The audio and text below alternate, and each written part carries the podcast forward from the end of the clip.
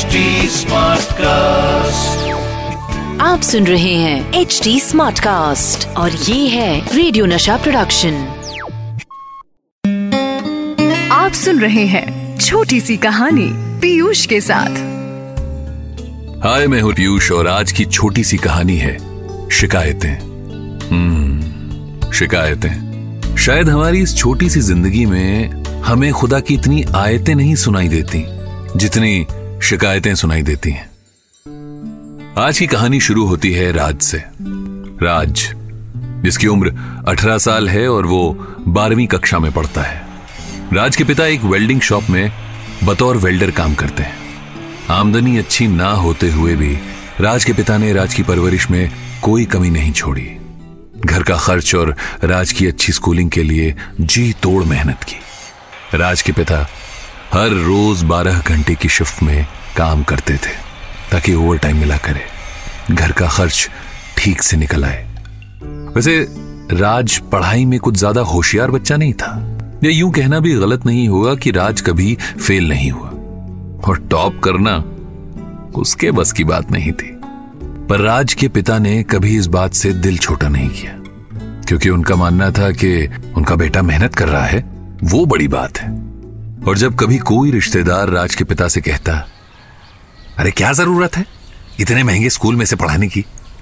जैसे नंबर ये लाता है, वैसे नंबर तो इसे किसी सस्ते स्कूल में भेज दोगे तो भी आ जाएँगे। पर राज के पिता, बंसीलाल, हमेशा बेटे की तरफदारी करते।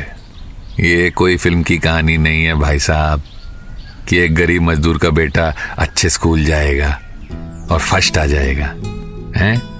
सच्चाई है। और यहाँ पर ये गरीब बाप चाहता है कि उसका बेटा अच्छे स्कूल में जाए। ठीक है, फ़र्स्ट नहीं आ पाता, लेकिन कम से कम ज़िंदगी को तो फ़र्स्ट क्लास में देख पाता है ना। ये कम है। बेशक राज पढ़ाई में होशियार नहीं था, पर बचपन से उसका सपना था डॉक्टर बनने का।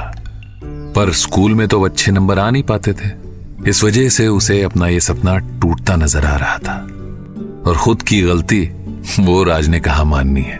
सारी गलती तो उसके पिता बंसी लाल की थी। मैं आपको हमेशा कहता था मुझे प्राइवेट ट्यूशन दिलवा दो। अगर आपने मुझे ट्यूशन दिलवाया होता तो मेरे अच्छे नंबर आते। हैं अरे बेटा वो अरे आप रहने दो यार मेरी तो कुछ पड़ी नहीं है आपको। सब बच्चे ट्यूशन जाते हैं इसीलिए उनके अच्छे नंबर आते हैं। मैंने इतनी बार बोला आपने भेजा मुझे? बेटा ज़िंदगी में सिर्फ़ अच्छे नंबर ज़रूरी नहीं होते। होशियार हो समझदार हो।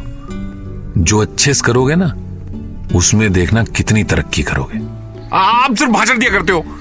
मुझे पता है मुझे जो करना है खुद ही करना पड़ेगा। पर उसकी ये बदतमीजी उसकी माँ सरला नहीं सुन पाती। अरे अरे अरे तमीज बिल्कुल ही भूल गए हो क्या? पता है किससे बात कर रहे हो? खुद से ठीक पढ़ाई लिखाई होती नहीं सारा दोस्त बाप के सर पे। अरे छोड़ो तुम रहने दो बच्चा है। परेशान है नंबर ठीक नहीं आए। मैं समझ गया। तुम दोनों को मेरी पड़ी नहीं है। ये कहकर राज दरवाज़ा पटकते हुए कमरे से चला गया। मैं तुम्हें पहले ही कह रही थी इसे इतने महँगे स्कूल में ना पढ़ाओ। अब देखो नखरे ये बड़े बड़े लोगों के बच्चों के साथ रहकर सब भूल गया है।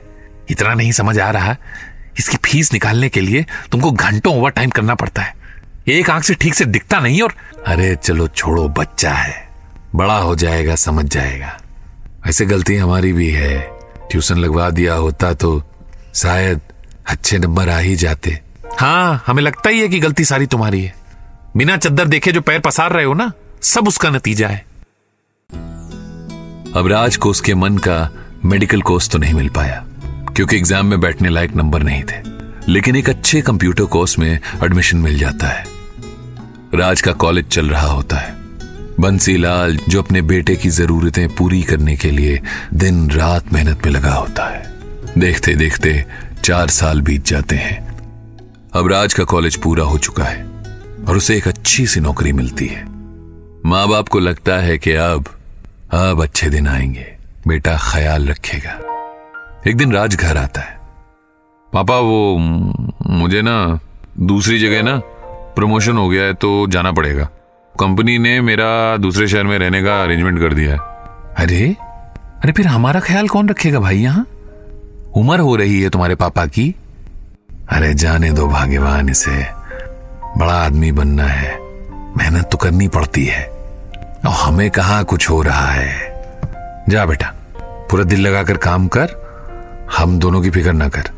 और हाँ अगर किसी चीज़ की ज़रूरत हो ना तो बता देना।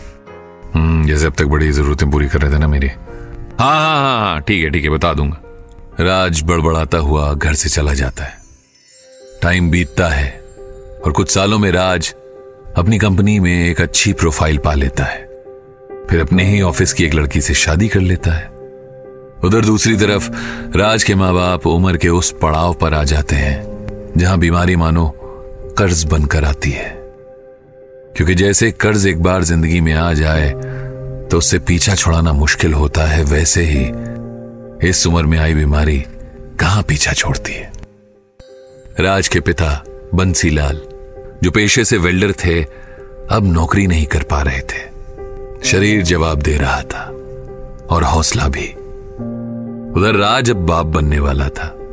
बच्चे आने की खुशी में राज बहुत कुछ प्लान करता है, इन्वेस्ट करता है अब ऐसे में मिडिल क्लास आदमी का हाथ तो टाइट हो ही जाता है। तभी एक दिन उसके पास अपने पिता का फ़ोन आता है। अरे राज! हाँ जी बाबा बोलो।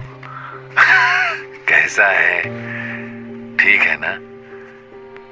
बेटा वो तुझे तो पता है अब बीमारी की वजह से काम नहीं कर पा रहा हूँ। माँ भी तेरी अब उम्र हो चली है। थोड़ा कुछ घर की दिक्कत चल रही है। अगर कुछ कर सके तो। यार पापा अजीब हो यार आप लोग। अभी पिछले दो महीने से माँ मांग रही थी। अब आप पैसे उड़ाते हो क्या आप लोग? हर महीने शुरू हो जाते हो। बेटा वो थोड़ा ज़रूरी था इसलिए नहीं तो कहते नहीं तुझे। अरे ज़रूरी तो बहुत कुछ होता है पापा। मैंने देखा है, आपने बड़ी जरूरतें पूरी की है मेरी। खैर, छोड़िए। इनसे बातों में पड़ के कोई मतलब नहीं है। अभी हाथ थोड़ा टाइट चल रहा है। वैसे भी आपकी तरफ़ से तो कोई हेल्प होती नहीं है। आप देख लो। मुझसे तो मुश्किल है। आप देख लो, किसी से बात कर लो। राज फ़ोन रख देता है। उधर बंसीलाल हाथ में फ़ोन लिए। सन बस खड़ा का खड़ा रह जाता है। उसे समझ नहीं आ रहा था। जिस बेटे को ज़िंदगी दे दी बदले में उसे सिर्फ़ शिकायतें क्यों मिली आप सुन रहे हैं एच डी स्मार्ट कास्ट और ये था रेडियो नशा प्रोडक्शन एचडी स्मार्ट Smartcast.